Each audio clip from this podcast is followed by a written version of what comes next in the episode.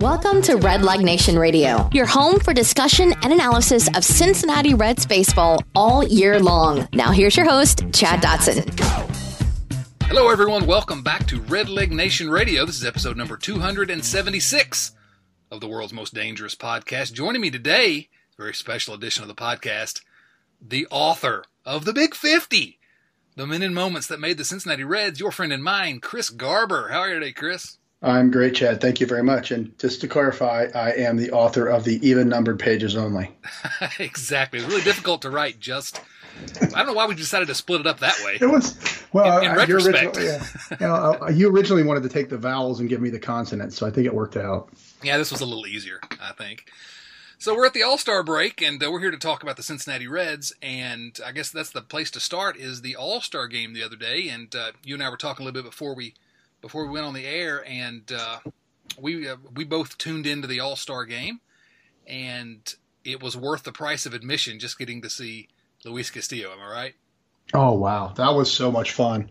Uh, my, you know, I got little kids, and they're still into the All Star game, kind of in the way we were when we were younger, and uh, I, I was tolerating the game, and I was kind of enjoying some things. I was enjoying the the, the mic'd up players. That was a lot of fun.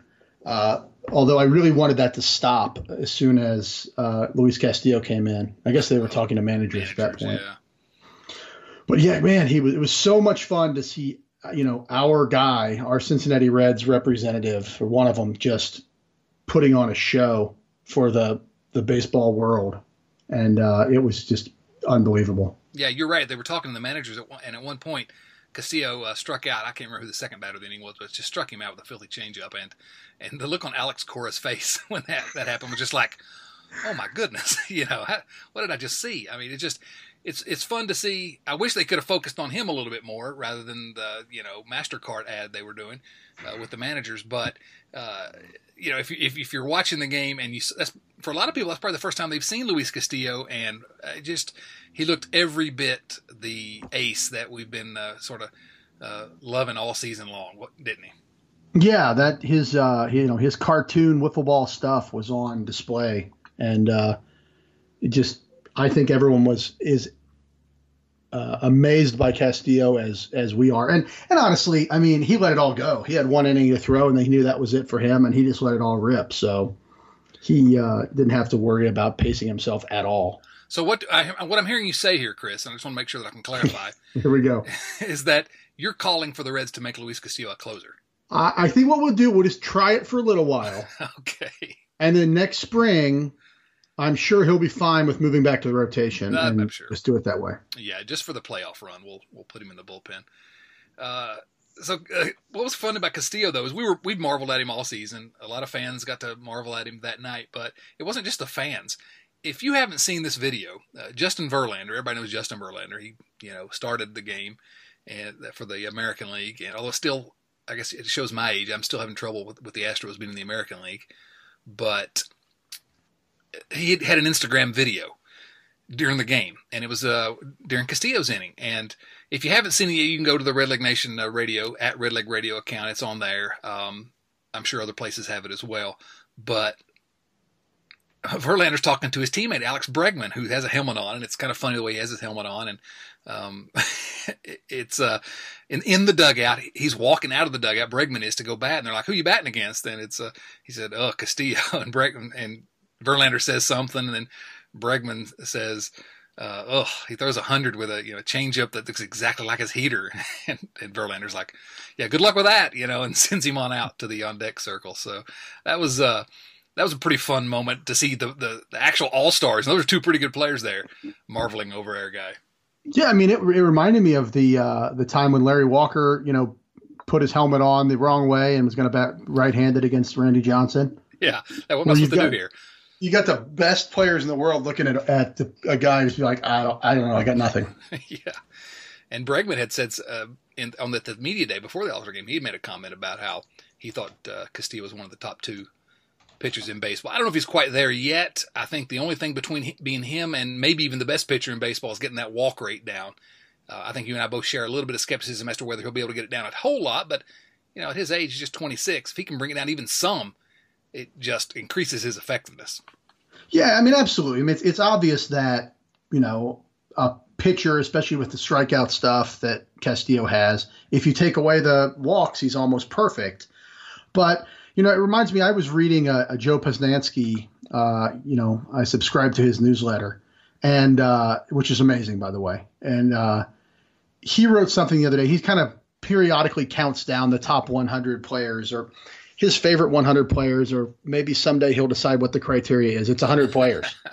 and uh, he talked about Nolan Ryan this week. And that was one of the things, you know, Nolan Ryan, they're not the same pitcher, but Nolan Ryan walked people all the time. And he, he was like that when he walked in the major leagues, and he was like that when he walked out, you know, 20 odd years later. And some guys with the stuff that Castillo has, the stuff Ryan has, they're not as great as they could be if they didn't walk people, but I don't know. You know, I kind of think that's who they are, maybe.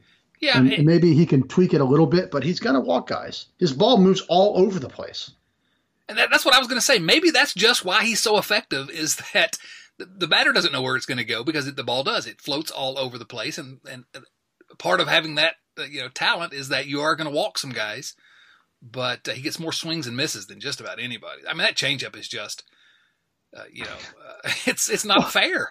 No, it's not fair at all. Well, the funny thing about it, I mean, in the All Star game, was, they were showing the radar gun, and it's like 85, 86 mile an hour changeup.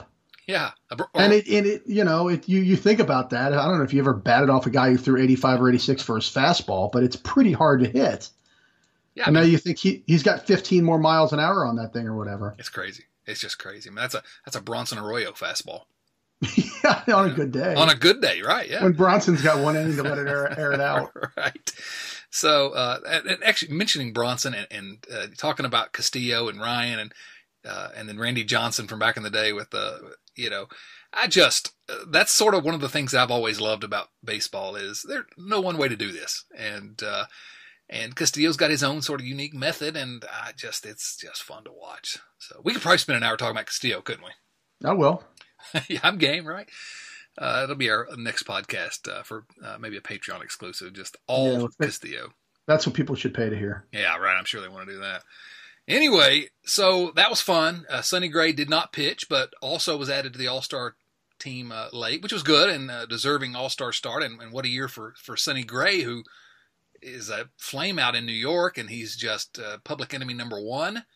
And then he back on his second All Star team. So I was glad to see another Red get uh, named to the All Star team. And again, this matters to no one except for me, it seems like. But would you have ever believed, after what we've seen the last few years, that if the Reds got two All Star representatives, and really the top three candidates for the All Star team were all pitchers for the Cincinnati Reds? Well, uh, they, I was told that they would get the pitching, oh, and they got the pitching. They hash brown got the pitching, absolutely. So, uh, so that was fun. I enjoyed it. Uh, glad you got a chance to watch that with your boys. Um, my son was do, suitably impressed by Castillo, but now it's time to get back to the real games. And this podcast will drop uh, early Friday morning, so uh, when you're listening to this tonight, first game back in, after the All Star break, and right around the corner is going to be the trade deadline, and that seems to be what's on everyone's uh, tongue uh, these days when talking about uh, what's happening for every team. You have any thoughts about the trade deadline or how the Reds should approach it, or uh, you know, um, eh, where are the Reds going into this trade deadline, and, and, what should they do? Are you ready to answer that million dollar question? Well, yeah, I mean, I think assuming that he's healthy, the Reds should listen to offers for Wandy Peralta. are you insane? I, I think they should be willing to talk about about almost anybody, including Wandy. No, I mean, I, what my opinion on the trade deadline, I, I, think it's the same as as you and Bill and Jason and Doug and everybody. I think has kind of been about the same place. Is you know they're playing well. They're a pretty good team. They could be better. Uh, I would like to see them get better if they can this year, but not at the expense of 2020 and beyond. But at the same, you know, the same thing is I don't want them to dump a bunch of players this season and, and kind of quote unquote ruin the chance at a pretty good season, even if it's not a championship season. So, uh, you know, this is probably one of those weird times when you you don't pick exactly a path and you're open to possibly trading somebody away and you're open to adding somebody. and you just got to kind of balance this year and next. Yeah, It's a absolutely. weird spot. I think they're in a different spot than almost any other team uh, right now, uh, and for two reasons. They got a bunch of guys who are on the, the final year of their contract, and you know maybe uh, maybe you want to deal those guys. You know, traditionally at the trade deadline, those are the guys that teams are looking to deal away. Bunch of players, and then the other thing is that uh, you know they're kind of still in the race. They're four and a half games out at the All Star break. That's if you told me that, I'd have been thrilled.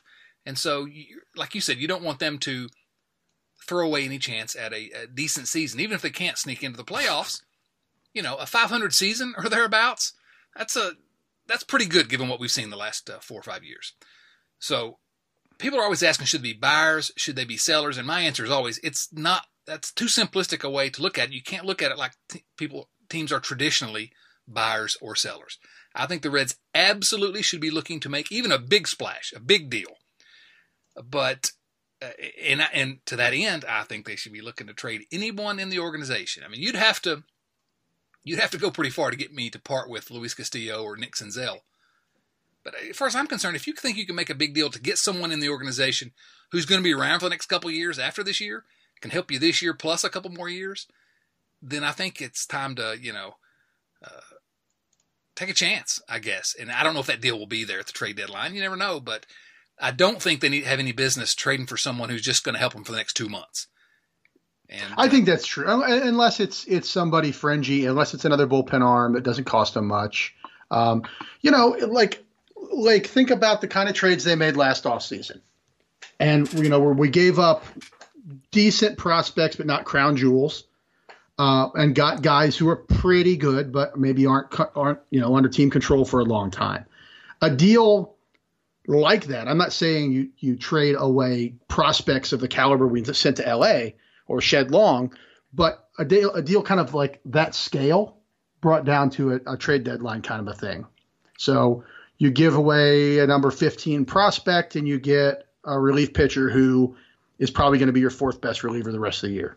Something Yeah. like that makes a lot of sense. Yeah, if, if you're going to get a sort of a rental, as they call it uh, traditionally, yeah, I'm okay with getting a, a, reliever, something like that. Uh, some someone that's uh, like you called him a fringy guy, but in terms of getting someone that's going to be, I mean, this team needs at least one more hitter. They just they just do, and we'll get to the second half in just one moment. We're going to have some predictions for the second half, but I don't want to see. I don't think it makes any sense to trade anyone uh, for anyone of it with any value for someone that's just going to help the next couple months. Now, the other the flip side of that as well is these guys that we have coming up uh, they're going to be free agents at the end of the year i'm not sure any of those guys certainly in and of themselves have a ton of value on the free agent market anyway so i think if you're going to make a trade it's got to be for somebody the reds have called it a controllable player you know past this year but yeah, I could see him trading Tanner Roark maybe to somewhere, but you're not going to get a whole lot for any of these individual guys. Tanner Roark, Yasiel Puig. I mean, Alex was named pitch, but he's let's see, Jose Iglesias will be a free agent. Uh, Scooter Gennett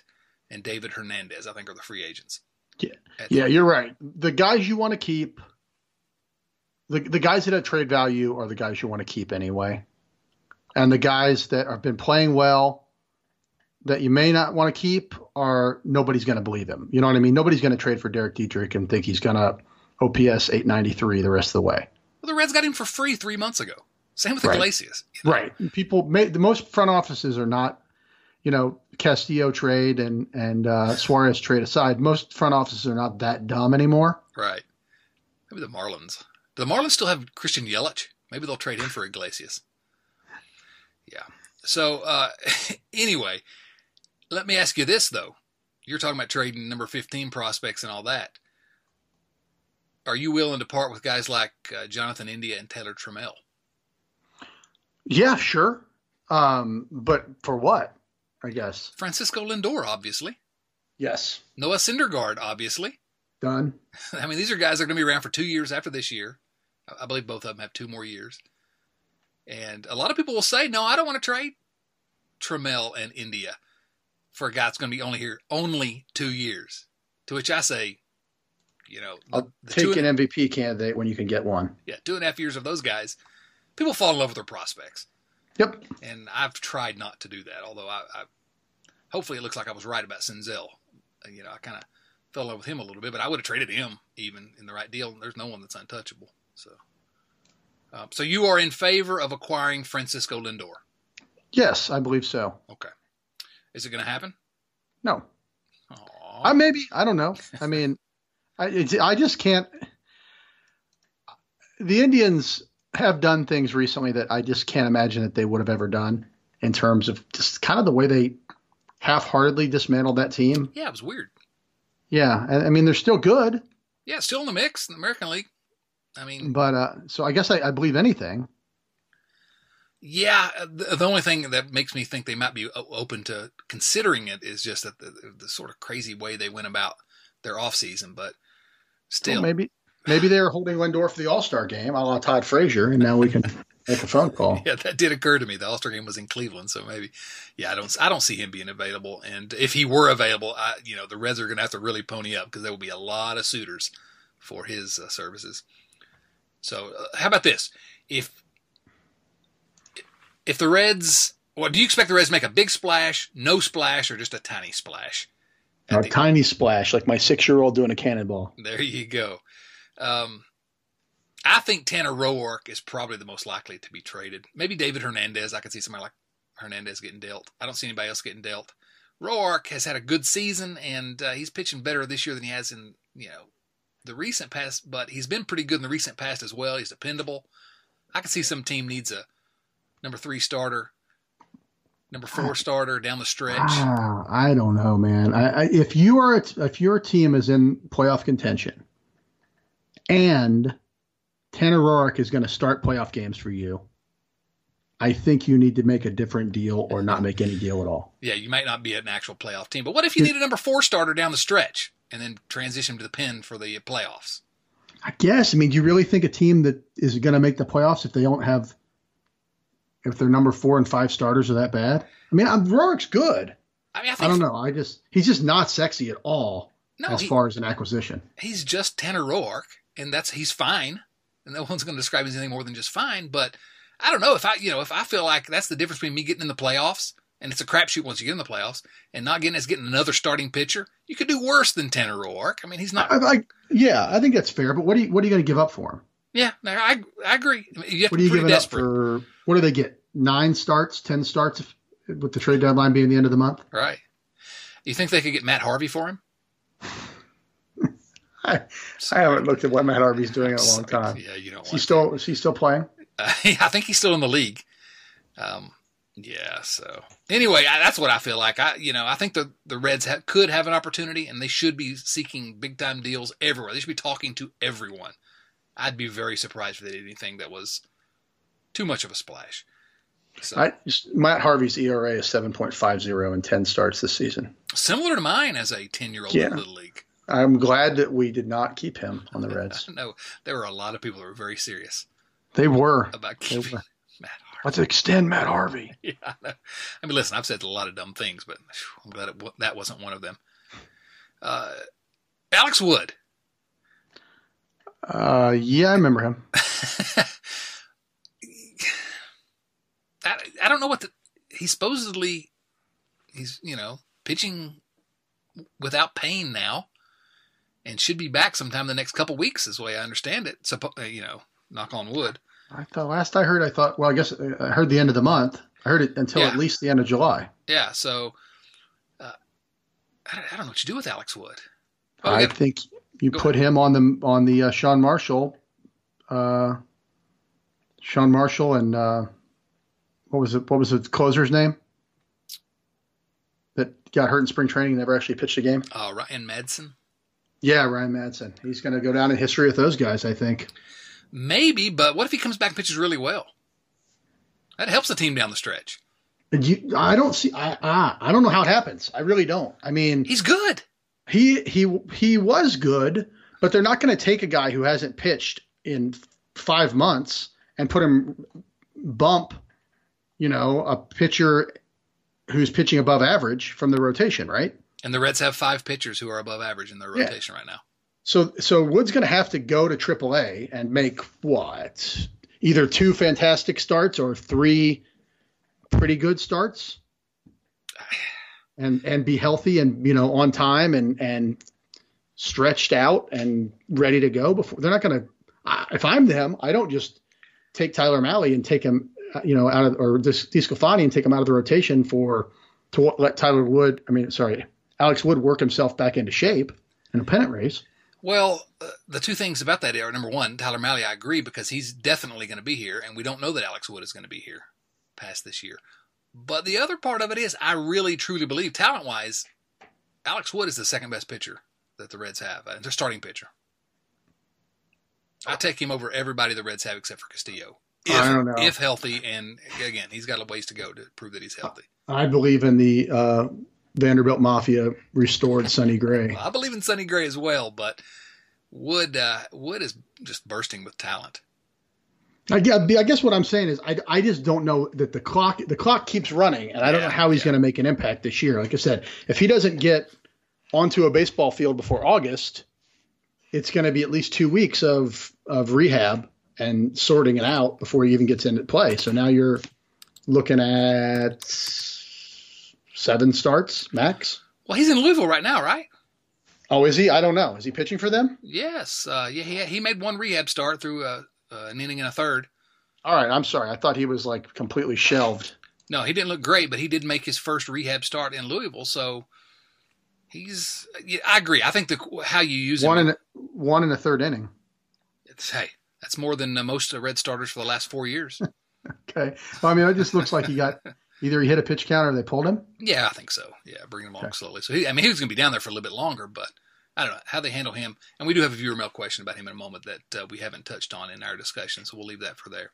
Uh, second half is uh, starting, as we said, and I thought it'd be fun. I don't know about fun. Nothing about this podcast really is fun. You know, we slog through it every week. It's a bunch of Suffer. bunch of dumb talk. It'll it'll kill some time. yeah, it's just I'm counting down the minutes until right. Somebody's stuck in traffic right now. So Right, and if you are, I'm so I'm sorry you're listening to us. Uh, I thought it would be interesting to make some second half predictions, and uh, here's how we'll do this. I have uh, I have three second half predictions, and I'll make one, and then I'll let you make a second half prediction, and then we'll go back and forth. okay. Should we write them in an envelope and? Or, oh, we're gonna say them out loud. Yeah, yes, uh, yeah. Okay. I, am not sure that'd be great. I started to say great radio, Great But, uh, Yeah, it's gonna be will not be great TV. Absolutely. So uh, we'll make these predictions, and then when they are all completely wrong, we'll let one of our viewers call us on it when the season ends. Here's my first one prediction. Second half prediction for the Cincinnati Reds. At the end of the season, Joey Votto will be leading the National League in on base percentage.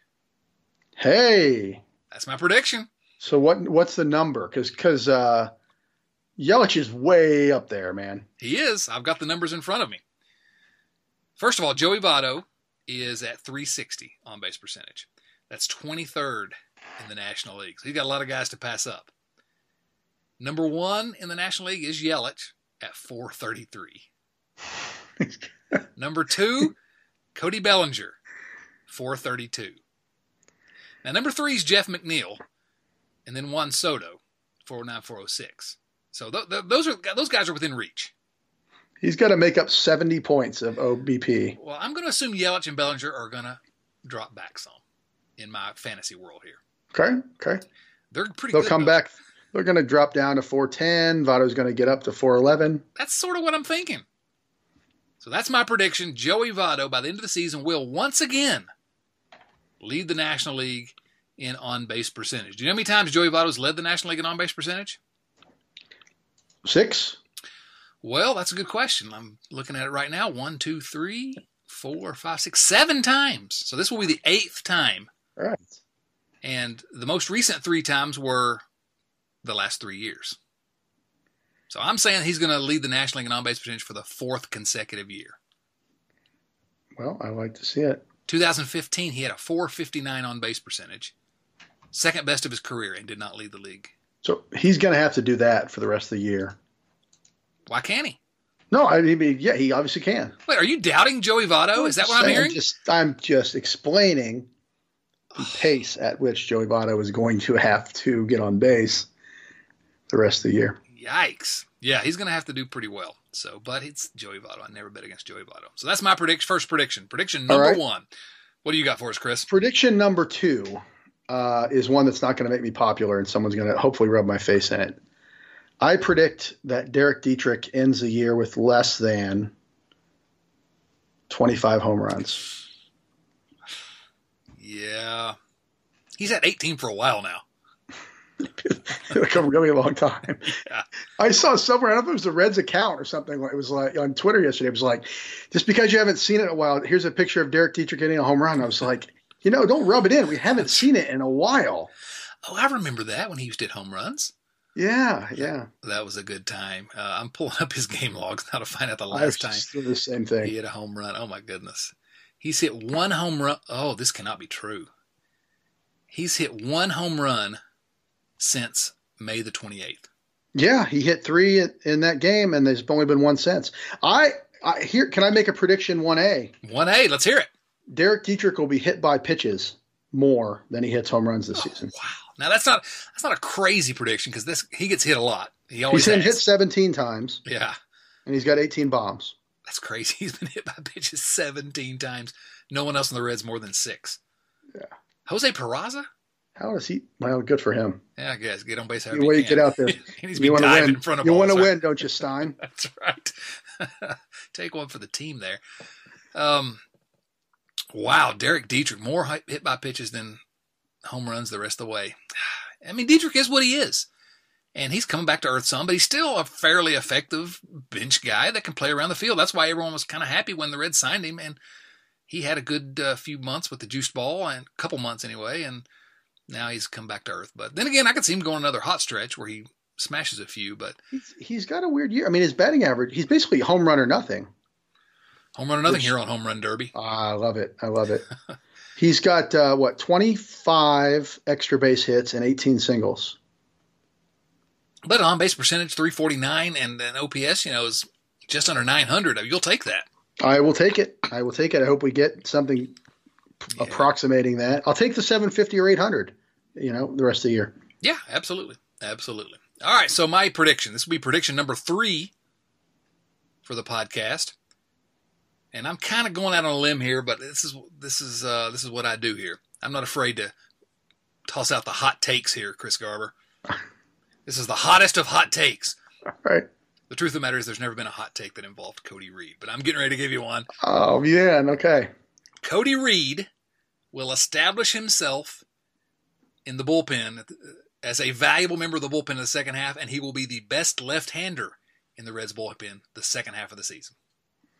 Wow, that is a hot take. I, I was going to make a Cody Reed related prediction, but I was not going to put him above my man Amir.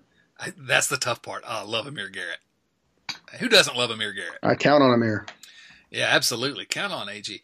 Uh, I just Cody Reed's hurt right now, but uh, should be back soon. And the Reds are searching for that second left-hander in the pen. It wasn't Zach Duke, as we all could have predicted. It wasn't Wandy Peralta, although I think Peralta may be back. The Reds have to make a roster move before tomorrow's game. I'm afraid it's going to be Peralta. Um, and I just think it can be Cody Reed. He's clearly got the stuff. He's never really got an extended trial in the big leagues. And the last couple times he's been in the big leagues, he's pitched. Okay, I just he may not be a starter like I wanted him to be. It's uh, Amir Garrett light maybe, but I, I think he's going to finally establish himself, and he will be in the Reds uh, bullpen to start 2020. Crazy? Crazy talk? No, not at all. Not at all. I was going to go right down the same path actually. So now I got to come up with a new prediction. Well, you can go ahead and make your make it. Uh, you know, three A. No, it was a, a, watered down Cody Reed prediction, and that's not why people are tuned in here. Yeah, you got to step out on the limb here if you're going to be on. well, no, this is the world's most dangerous podcast. It is dangerous. Um, I want to be positive. I'm going to say that Yasiel Puig ends the season with 37 home runs. Wow. You know, I almost made a prediction, and it's not one of the ones that I, that I made here, but I almost made a prediction. Of, I was going to say 35. So you, you... I, that, yeah, well, it's like it's like the price is right here. I I uh, I was going to say 35, and then I'm like, ah, he's hit 20 in the first half, so I think he's going to play at least as well. Yeah, you would think he'd play better. I mean, I thought he was going to play. My prediction is Yasiel Puig is going to play better in the second half than the first, but uh, not hot enough take to say he's going to hit 40 bombs. Yeah, I don't think I can go that far, but uh, he'll be mid 30s, I think, which is a you know, his career high. I remember looking before the season was not uh, was not that high. He surprisingly has climbed back. He's been so hot lately.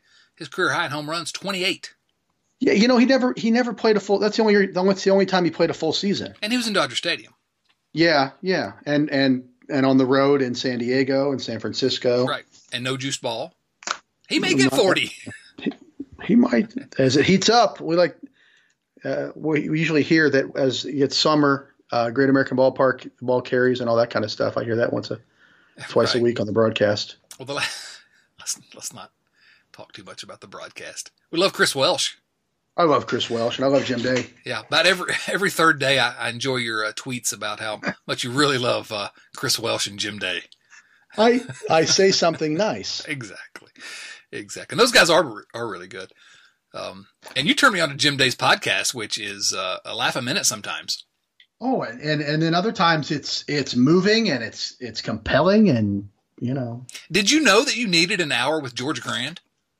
Man, I love that hour. I did not know I needed an hour with George Grande, but I I didn't even listen to the first four innings of the game that day because I was listening to the podcast with Jim Day and George Grande.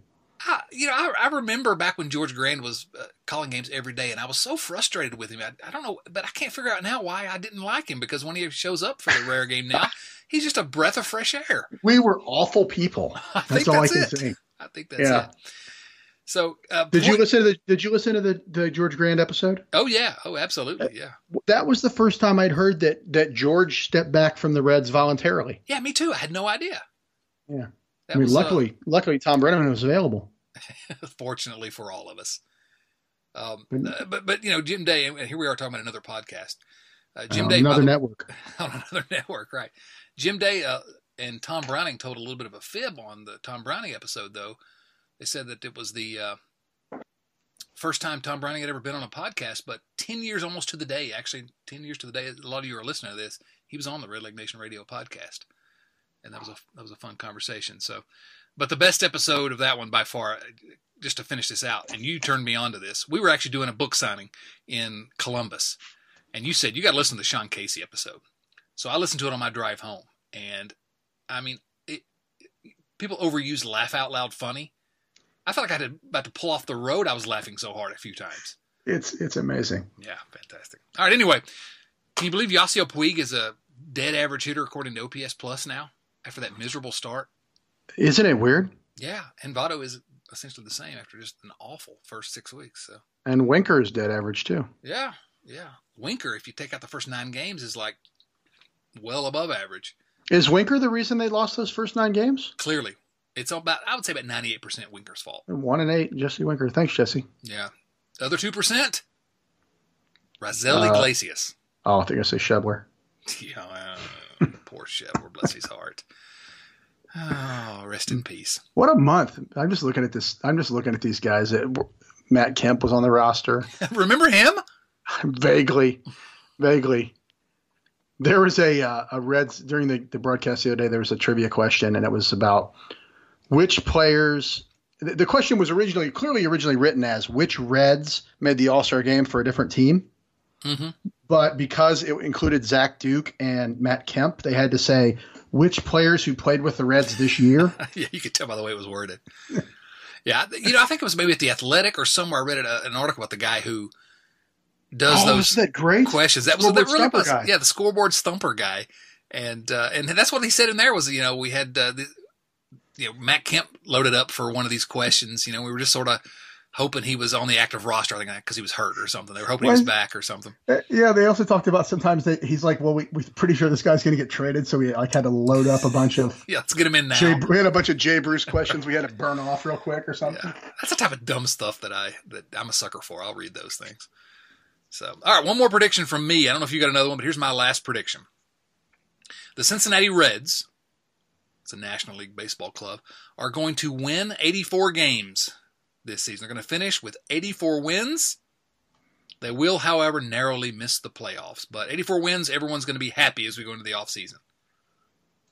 How, So, how crazy am I? They- They've won 41 at this point. So I know. I'm trying to. Well, so let's see. 162. I was told there would be no math. I know. There's 75 games left, Yeah. So they got to win. But 38. Yeah, 38. Hmm. That's not that hard. What is that? 38 and Oh, man. Yeah, this is why I'm a journalism major. 38 and 30, I think. 38 and 30. No, yeah, it's got to be right. I mean, they got to be eight games over. They're 500 now. Oh, I, that's easy. Oh, I think that's easy. I think they can do, do that, that right? Sure.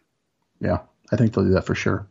You know, before the I, season, I, I said 81. I think is what I predicted, or maybe 82. And I'm, I mean, they're pretty good. They're not great, but they're pretty good. They're they're fine. They're I think they're slightly above average, and they're they're more than cromulent. they are certainly more than cromulent. And uh, kudos to the first person to tweet at Chris Garber with uh, uh, explaining what the where cromulent comes from. Uh, so that's my prediction. I think, but I do think that 84 games that's not going to be quite enough. I mean, I think their best bet is going to be winning the division than the rather than the wild card. I don't see 84 games getting it in the wild card. I don't see it getting in the division either. But 84 games, you know, 84 78 after losing 90 plus for four straight seasons. Give it to me. I'd I'd love it. Inject it into my veins. All right, you got another pro- prediction for us? Uh, I'm out.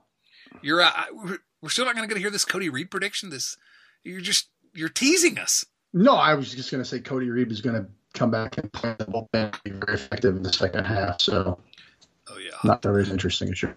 Hot take there, Chris. Yeah, you know the last time I made a hot take, I had to block about 700 Cardinals fans on Twitter. Oh, you want to talk about that really briefly? Because that was an interesting episode. Best fans in baseball. Oh man, you know I had to wave that guy off. So one day when the Reds were playing the Cardinals back in May, I'm guessing. Yeah, I think it was May. The the Reds broadcasters, the radio team was just talking about Yadier Molina and how great he is. And he's a great player, he really is, but and I think he's got a plausible, viable conversation about the Hall of Fame. Sure, he's in the mix. But there Yeah, yeah, and, and believe me, I learned a lot more about the case. But uh the the the the conversation was such like, well, you know, he's obviously a Hall of Famer, clearly a first ballot Hall of Famer, and that kind of a thing. I thought that's that's not even close to how good he is in real life. And I tweeted something like, I don't, you know, if if overrated is the difference between you, how you're perceived and how good you are, then Molina is the most overrated player in baseball history. Hashtag hot take. that's a hot and, take um, in some corners. The way I use Twitter I think I'm talking to about 15 people. Right. People who, the 15 people who bought our book. Exactly. And at 14 actually. Yeah, well, I bought two. Oh, okay, all right. so, uh, but I mean, I. And anyway, somebody took a screenshot of that and put it on Instagram, and then like some Cardinals uh, beat writer replied to it, and oh, Johnny Bench says he's a Hall of Famer. And then the best fans in baseball got a hold of it Ooh. and just went crazy. They, a bunch of them were like snitch tagging Molina himself, and thank goodness he had more to. Well, until this weekend, I thought he had better things to do, but uh, yeah. but but uh, just you know, for like four days, I couldn't even turn the app on without getting some kind of a wise guy's response about how great Molina is and how dumb I am and who am I and how stupid I look and and everything else. So that was fun. I'm sure. You and, know. Yeah, and the, the thing about it was all these guys were going to you're just trying to get attention. You're trying to get I'm like, for what? Yeah. how does this help me? How does this help me in any way? Like what am I what is the end game here? Am I am I getting clicks to my website that's giving me ad revenue? I'm, I'm all I'm doing is like putting a lightning rod on top of my house. Exactly. You're trying to get those Cardinals fans to buy your book. Yeah, right. So I think one of them was kind enough to give us a one star review on Amazon. That's true. That did happen. You know, I didn't notice that. Uh, I I was away from Twitter those during that time or something. I just was checking in a little bit, and you told me a couple of days later. Oh my goodness, I've been it's been an onslaught lately, and so I went to look, and I was blown away. I couldn't believe it, and and then we did notice at some point later that there had been a one star review uh, right around that time. Yeah, this or only one star review. Fortunately, this guy doesn't know anything or something like that. Exactly. So basically, what I'm saying is, I need you all to go and drown out that one star review on Amazon. Leave us a five star review for the Big Fifty, because Chris did such a good job writing that book. Um, you want to answer some viewer mail questions? I would love it. These, as always, actual letters from actual viewers. I'm waiting for you to make a, a oh. A, a if, they, because... if they weren't, if they weren't, would we be able to do this? I, usually I have Jason or, or Bill just the. I'm all in on. I'm all in on viewer mail. I, it, this is what it's called. Hashtag viewer mail. Absolutely. So, uh, the first questions we're going to answer come from uh, Patreon, patreon.com/slash Redleg Radio, where you can support the podcast if you want. Before we answer the first question, I want to give a shout out, a big thank you to our newest patron at Patreon, and I'm going to hope that I say this name correctly. I don't know how she would say it, but um, it's a unique last name, Jake Oni, O N E Y. That's got to be Oni, right? Yeah, wasn't Oni? there a, wasn't there a red prospect named really? Oni at some point? Really? Well, you, Chris Oni or something like that? Maybe. Jake Oni sounds like a catcher to me. Yeah, for sure, for sure. So, um, Jake, hey, thank you, man. Really appreciate you joining us uh, at Patreon, and appreciate all our patrons. And uh, thank you so much for joining joining the fun here. First question we're going to take is from Patreon, and it's from Philip Razor. Yes. You, you know this Philip Razor guy, right? I am a fan of his work. Philip's question is Have you guys considered writing a book of the 50 most influential Reds Twitter personalities? And where would I rank? Hashtag Razor Mail. have we considered that? I, I don't think we have. More of a pamphlet than a book. right. More of a more of a brochure, perhaps. Yeah. um so where would Philip rank in the uh, book of the 50 most influential Reds Twitter oh, personalities? Well, you, have got you've got Coop. You got Coop. You got Marty's burner account. not talking about that. No, we're not talking about that. But uh, he said he has an account, so uh, we're. He, he has a minute. Yeah. So if you know what to look for, you can find it. Right, yeah. So we're that's all we're going to say about that. Although I will say that the first person that ever alerted me to it was one Chris Garber, and that's that's all we'll say. Very good detective work. Yeah. Um, so yeah, Coop's up there. I think uh, maybe maybe just Coop and, and Razor, don't you think? One and two. Uh, it says influential, so yeah. Yeah, so I think I don't know how you rank them. Phil could be one on some people's list. Coop on the other. Um, Coop, the host of the uh, Hunt for Reds October podcast, but uh, yeah, I think that's where I'm going to go. Yeah. I'm, I'm going to go Philip one, Coop two, and uh, I, yeah, I think it's during during the season and like during the off season, I enjoy Coop's uh, other hashtag content. There you go. He does have some hashtag content um, uh, that is good. So that's where we'll go. So in season, it's uh, uh Philip Razor, off season, Coop. Um, second question comes from Stephen Offenbaker. Stephen, of course, the host of the Reds Alert podcast. This is like a podcast podcast. man, we love podcasts. A lot of good Reds podcasts right now. Uh, Steven's question is Is it time for the Reds to buy out Castillo's remaining contract years and extend him at the same time? It's always a risk with pitchers, but in my opinion, would be a smart move. You want to take this one or you want me to take it? Uh, go for it. I think that, yes, they should absolutely be looking to extend Castillo for as long as they can. It's a risk, but if you're ever, when are the Reds ever going to have a pitcher that they would consider wanting to keep around long term if it's not Luis Castillo? Right now. Now I don't know if Steele would agree to it. You know, pitchers are a different animal, though. You know, uh, he he knows as well as the Reds do that his arm could blow out tomorrow. Hashtag Hunter Greene, and oh, do not tell him about this podcast, please. um, so I think the Reds should be exploring it. You know, I don't know. You're, you're sort of buying him at, a high point right now in some ways, but then again, you know, you'll get a discount because you're extending with uh, with arbitration years left. I think I explore it. Yes, I think yes, I do. I think they do, and I, I just looking back, the, the, the Reds haven't had a good young pitcher. They haven't had any pitcher like this, but they haven't had a good young pitcher like this since Johnny Cueto. Cueto, right? And Johnny Cueto. So Castillo's 26 this year. Cueto's 26, age 26 season was 2012 when he won 19 games, uh, was fourth in the Cy Young voting, and I think that's when they extended him then, right? I think so. Yeah, right. Mm-hmm. The the small extension that the he first, had, right? Yeah, the one before that people forget. Right. Yeah. So I mean, it's it it's clearly the a reasonable time to do it. I think if the Reds could go back, obviously they would have extended Cueto for even longer. So I'm with you. Ex- extend uh, Castillo for as long as he'll let you. Yeah, it's it, it is always a risk with pitchers, but again, who better than Castillo? It's worth the risk because if he is Luis Castillo, then you're going to get a bargain. So. Yeah, I mean, if you if you think every pitcher has a roughly equal injury risk or flameout risk, then you should bet on the guy who has the highest upside. Right. Absolutely. Absolutely. So, and knock on wood, uh, he's not shown a, a, real propensity to get injured to this point. So, yeah, I know. Ben Johnson at patreon.com slash redlegradio. He asks, looking forward to hearing the two authors of the best Reds book ever written on the world's most dangerous podcast. What, wait a minute, Chris, did, did we write the uh, 100 Things Reds fans should know or do before they die? I don't think that was us, was it? that was not. And we should get Joel on here. Shout out to Joel Luckhaupt.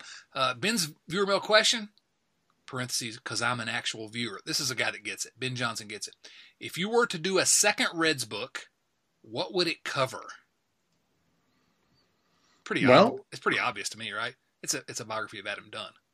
You know, I, th- that that is there are two books that if we had the the access, the ability, the time, and the money to do, uh, that would be the dream. That's one, and the other is Hitting His Life by Joey Votto with Chris Garber and Chad Dotson. Oh my goodness! Can you imagine being able to just sit and pick Votto's brain? Yeah, I mean it's it's going to be like 900 pages. It's going to be like 500 pages. It's like a Bill Simmons book. Right. 450 is about Votto and hitting, and 450 is just Votto talking about things. And that, you know the Dunn thing obviously is a joke, although I think that would be fun. I don't think anyone would buy it, but uh, but the Votto thing, man, that would be a fun book, a really fun book.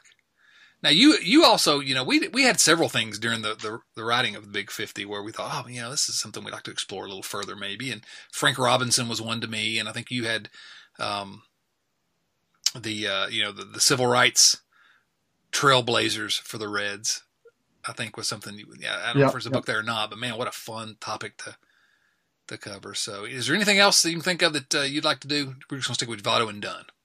Uh, I think that's it for me. So I think uh, we'll write a book, and it will be Votto and Dunn, the two greatest left-handed hitters in Reds history.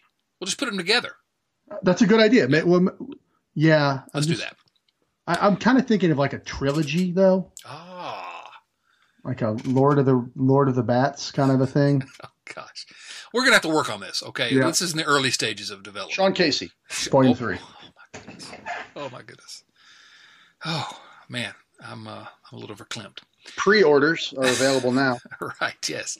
John Kennedy asked us at Patreon. After the first Cleveland series, there were 21 games before the All-Star game. I figured the Reds needed to go 15 and 6 for a realistic shot at the National League Central or playoffs. They went 11, 10, 11 and 10, which wasn't bad considering how the other teams fared. And even though they're only four and a half back, there are so many teams between them and a playoff spot. Is it too optimistic to think they'll take one of those spots? I've kind of already addressed this. I don't think they will. But I don't think it's too optimistic to think that they can.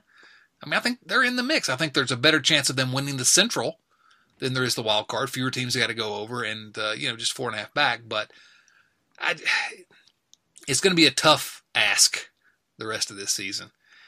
And I, I you know, I'm not going to bet the ranch on it, but I don't think it's completely out of the question.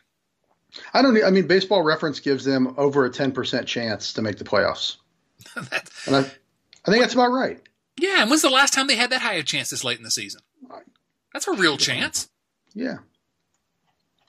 Jim Conley asks, and this is another guy that gets it. Jim Conley, my man, gets it. Because he begins his question with hashtag viewer mail. Regardless of where the Reds finish in the standings this season, I think we can all agree 2019 has been an enormous step forward in decision making throughout the organization.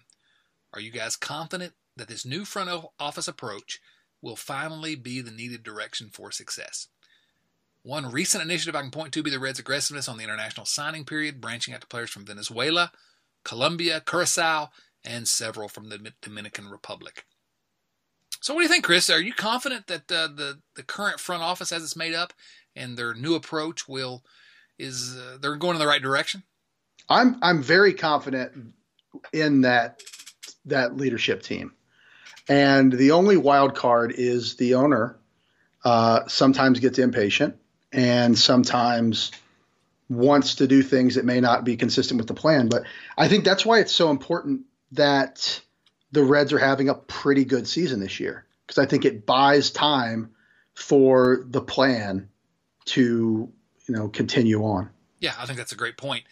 The, the, the moves over the offseason, really sort of indicated to all of us that whoa, something different is going on here. But I didn't truly believe that the Reds were operating differently until they completely cut bait on Matt Kemp and Zach Duke, because that never would have happened in the past.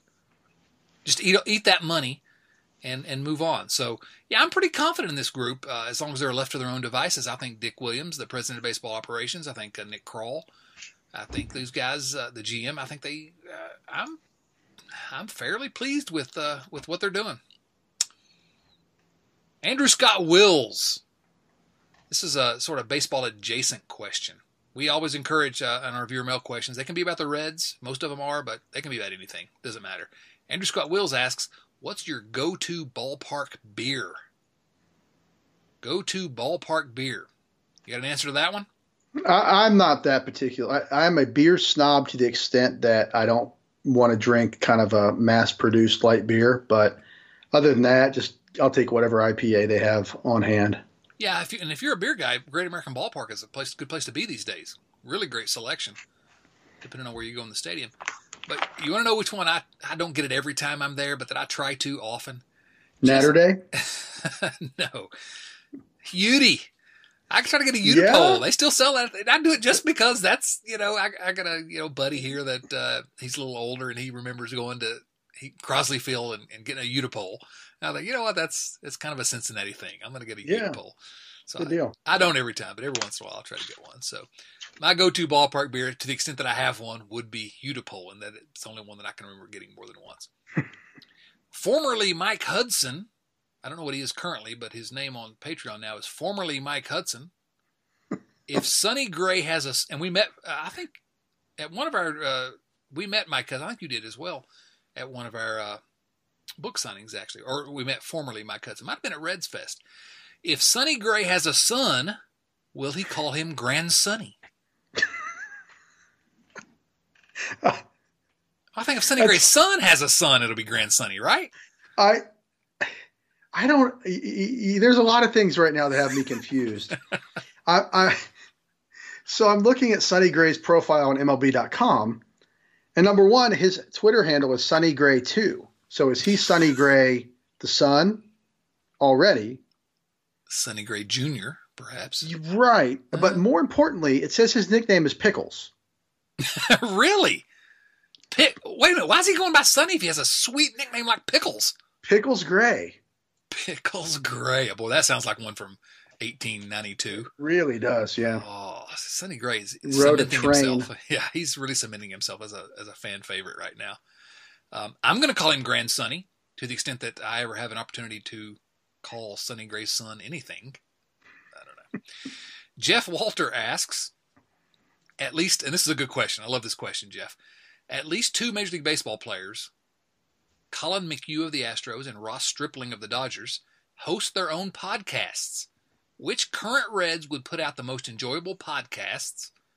Joey Votto's number one, right? And I think we probably both agree Joey Votto is absolutely number one. You agree with that?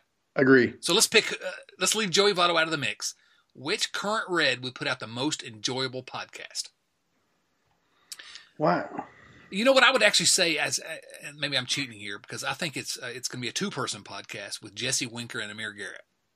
Those guys are great. They're hilarious guys, together. Were they on? Was that Jim Jim Day's show that I heard them? Yeah, but the first time I saw them was they were playing Fortnite on the Reds broadcast one night. They had like one of these uh, pregame uh, you know specials where they went and watched them play Fortnite. It was just hilarious.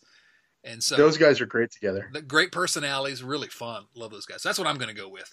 That's a great. There's a lot of, of fun personalities on the Reds. I mean, Suarez is a is a, a oh, really interesting guy, and Iglesias kind of seems seems cool from what I've seen him talk a little bit, and Senzel is interesting. Barnhart is a very can explain the game really well. Friend of the podcast, Tucker Barnhart. He's been on here two or three right. times. Yeah, no, I mean that that's the one thing I said earlier today. These Reds may not be great, but they're fun. There's a bunch of great personalities. Luis Castillo seems like he's got a great personality. You know, uh, Suarez certainly. Uh, Puig. Yeah. Can you imagine Yasiel Puig? Radio Puig. I think that might be the answer. Radio Puig. Um, I don't know. Uh, Jared Hughes, I guess. What about the uh, let's see? What about the Curt Casali podcast? I'm not sure that would be a. I'm not sure that would be very exciting. I don't know. Maybe not. I don't know. You know, uh, I listen to a lot of podcasts, but I, there's only one that I can think of from a current athlete. It's a pretty good podcast. It's uh, JJ Redick. You know JJ Redick, Sure. basketball basketball player, formerly of uh, my favorite team, the Philadelphia 76ers. Oh, that, I thought you meant Duke Blue Devils. This has been Redleg Nation Radio, episode number 276. Chris's last episode. Uh, ironically. Uh, Um, no, I, I I only root for champions. Um, but JJ Redick, man. the six, the Sixers. well, come on, you went Duke, so we're going to the college game now. Okay. I do cheer for the currently. Hey, you remember Shareef Abdur-Rahim? His son just committed to Virginia. No, there you go. Anyway, um, JJ Redick's podcast is great. It's on the Ringer Podcast Network, but it's uh, it's really good. He gets all the you know Kyrie Irving was on there talking about the flat Earth, and I mean it's it's fun. So Hooper Powell, Hooper Powell, another guy that we met at We the met Hooper. at the Columbus uh, signing. we to. Bookapalooza. Yeah, that was a great one. I find the home run derby absolutely boring. On that note, who would win a home run derby between uh, me, Mr. Lack, and Mr. Linden? I'm going to add you in there, Mr. Garber as well. Who would win a home run derby with those four competitors? And also, would Mr. Lack go old school and swing a 34 ounce bat? yeah. Oh, yes. Absolutely. Bill is gonna whatever. Bill is gonna have a 34 ounce wooden bat with tape on the handle. It's going to be a Babe Ruth special, no question about it. Yes. So, who's going to win a home run derby between me, you, uh, Bill, and Jason? I don't know. I uh, my my kids' baseball team had their end of season party and they had a parents against uh, kids game using a tennis ball, and I very nearly uh, hurt my back to the point where I couldn't walk for three days. Okay, but I will say this: I do believe that if we're talking about who the of the four, who the actual best player was when we actually played, I'm probably going to go with Garber. I wasn't very good. Well, okay, but you didn't see me play. Um, uh, Jason, I don't know. He talks bad about his game, and I don't know that I've ever talked about Bill about how he played. Uh, I know Bill played soccer in the Navy. Bill's a soccer player, so everybody tweet at Bill. Hashtag Bill loves soccer. Um, I'll say this: I'm very proud to say that uh, I'm the probably the only. I'm guessing you you may uh, call me out on this. one. I'm guessing I'm the only person of the four who has two children who have hit home runs over the uh, over the fence in the last 12 months. That's pretty good. No, I can't say that. Your kids are little still, so they're not quite ready there. Um, my daughter hit one in softball this year. Very exciting. That's pretty cool. Oh man, we were pretty excited. So anyway, uh, and, and Bill only has one child, and Jason's children are little as well. So I'm, I'm safe saying that. All right, J- Joseph Prince. Now here's where we are talking about Wood earlier. I knew Joseph had this question, and uh, we we talked about about Alex Wood, but really didn't get into this. His question is: Should Alex Wood be a reliever this season? And then he says hashtag listener mail. Maybe we should just let's not even answer that one. Nah, should, Pass. Pass. should Alex Wood be a reliever this season? I I mean, yeah. I mean, it kind of goes back to what you were talking about. How, Yeah. do you, how do you use him? Yeah, I, I- I think that's probably the best. I mean, I don't know if he's one of those Homer Bailey guys that says he can't, you know, warm up with less than 45 minutes notice or whatever. But Yeah.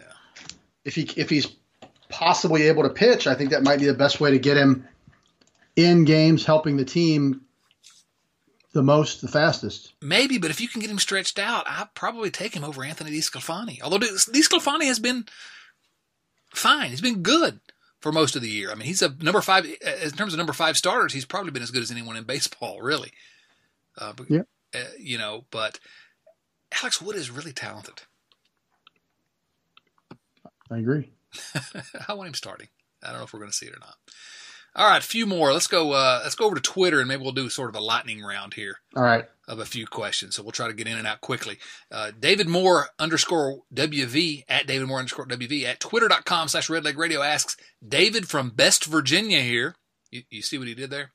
I, I got that. I like yeah, that. I don't appreciate that. Have you seen the third season of Stranger Things?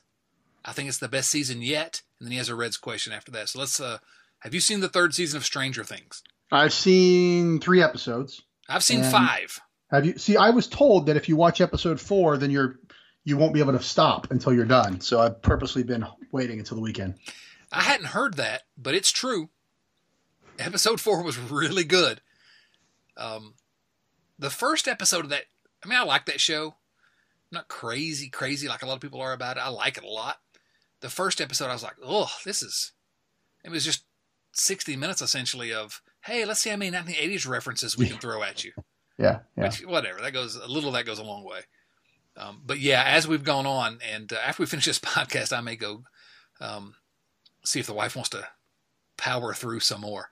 We watched number four last night, late last night, and so um, we watched number five after I got home from work today, and so uh, uh, so yeah, we're we're gonna power through. Uh, both my kids have watched it and just blew them away. So um, anyway, it may be the best season yet. We can't answer that one. His Reds question: When will the announcement be made about the trade for Francisco Lindor? I predict before Ju- July 31st. I would say on the 31st uh, and that the morning of. Okay, morning of. So uh, what do you think? Like uh, 11, 10, 11, 12? Yeah, something like that. 11, uh, 1049. 1049. There we go. On July 31st. At Speed Force KG, Speed Force KG, I like it. Do you feel that Amir Garrett being out on the uh, injured list right before the All Star break was partially due to how Bell has been using the bullpen so far this season? You want that one? you want me? Lightning round answer. My answer is no. I don't think so either. Yeah, I'm just uh, maybe, but I don't know if there's any way that we can know that. So I'm gonna I'm gonna say no as well. Seth Shaner at Shanerbaum asks, to what degree has your fame increased since the release of the Big Fifty, the men and moments that made the Cincinnati Reds? Well, infinity plus infinity. My fame has actually decreased. it's kind of sad. Um, also, what will Joey Votto's on base percentage be by season's end? I'm guessing 417. Ah, Seth, I like the way you're thinking. It's about what you said, isn't it? Yeah, it's going to be that neighborhood. I'm going to go 418, just a one up. There we go. Says Shaner. What do you say? Uh, 389. Get out of town with that nonsense. Seth Young at S Young 927. The Reds can't be serious contenders if they continue to keep feckless relief pitchers such as Wandy Peralta in their bullpen, right? I agree, but he's not in the bullpen, is he? He's he's injured right now. I, okay. Again, I expect him to be in the bullpen. Maybe by the time people listen to this, but maybe not. Wandy Peralta's had two good months as a Red. It was April, uh, you know, his first season, and then April this season. That's about it. Yeah, yeah. Eh, good spring training. Once again, put the, put put put that down for when next March when we're listening to someone talk the two best players in the Reds this spring were Wandy Peralta and right. Scott Schebler. Exactly. He won it. He won the center field job. He won it. Yeah. You know, I think if you're a reliever, if you can just have a good spring training and a good April, you can make a lot of money in the big leagues. Yeah. That's what we found out. Frank Novak at the Frank Novak. So this is the Frank Novak. Not a Frank Novak. No, not just any old Frank Novak. This is the Frank Novak. Our, his question is at twitter.com slash redlegradio. Are these your real personalities or just characters you play in the world's most dangerous podcast? you don't want uh, you don't want to know the answer to that. I, you know what, Frank? If if I, I if I could choose, I would not choose to be this way on purpose. right, exactly. Well, it's just we're this is a cross that we have to bear, right? Um, also, what position does Frank Novak play? He asks. You know, we have this little uh, running gag about uh, picking Frank Novak. Frank Novak is a possession wide receiver, actually. You know, I think you're right. He's not a baseball player. He's a football player. He's a football player, but he's a really good one. He's the, he's a you know a guy that you're going to want with a good quarterback because when you need eight yards, yep, you're throwing to this guy. Novak across the middle. He's he's not afraid of that. All right. Thank you for the question. The Frank Novak. JoJo Jammer at Win One Super Bowl. As we say every week, clearly that's a Bengals fan at Win One Super Bowl. You guys looking forward to the second half as much as me? How any Reds fan cannot be excited about where we currently stand compared to the recent past is beyond me. Hope the front office makes the moves that will keep us relevant throughout the remainder of the season. Are you looking forward to the second half as much as JoJo Jammer? Almost. Yeah, I'm not doing anything in life as much as JoJo Jammer. He's just he's just way ahead. But yeah, I I, I like you said earlier, I really enjoy this team. I enjoy this, this, team. I you know, I was th- thinking about a few years ago, like 2013 team, which was maybe more successful. But uh, gosh, I didn't like that team. Yeah. Um, Garrett Mann at Movie Man 98. Cody Reed, Sal Romano, Brandon Finnegan, all in the bullpen? Question mark. Someone's bullpen. Yeah, yeah, that's where they warm up. Romano's actually been starting at Louisville last couple. Yeah, Romano's starting. I was hoping to see him. The the Louisville was up here in Columbus last weekend, but um, no, Reed only. Romano is going to start probably for some other team, and Brandon Finnegan will be a reliever in the minor leagues. Yeah, I think so. I don't know what happened to that guy. Reds fan Chad at CDS62. Now, this is not me. This is, is Reds fan account? Chad. Yeah, this is my burner account. What is the best thing you've ever won in a contest? Ooh. what is the best thing that you've ever won in a contest? This is the last viewer mail question of the night. Contest or sweepstakes? Let's say let's include sweepstakes in this question. Yeah. Well, I won tickets to the Masters practice rounds. That was pretty great. Wow. How, what kind of a contest was this? Well, it's just a lottery you enter to get tickets to the Masters practice oh, round. Well, okay. Yeah, I guess that's true. I had to buy them still, I guess. But I've entered that lottery a hundred times and never got anything.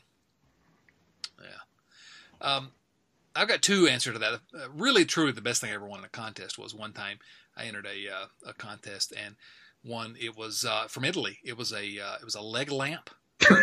oh man, a very important, very prestigious major award. award. Major yeah. award. That's right, a major award. It was fragile.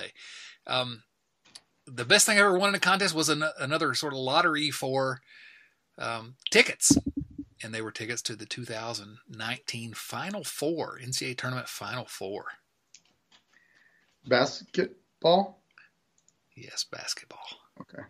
It was uh, men's UVA Alumni Association had a. Uh, that's the University of Virginia had a had to enter a lottery to get tickets in the UVA section for the Final Four.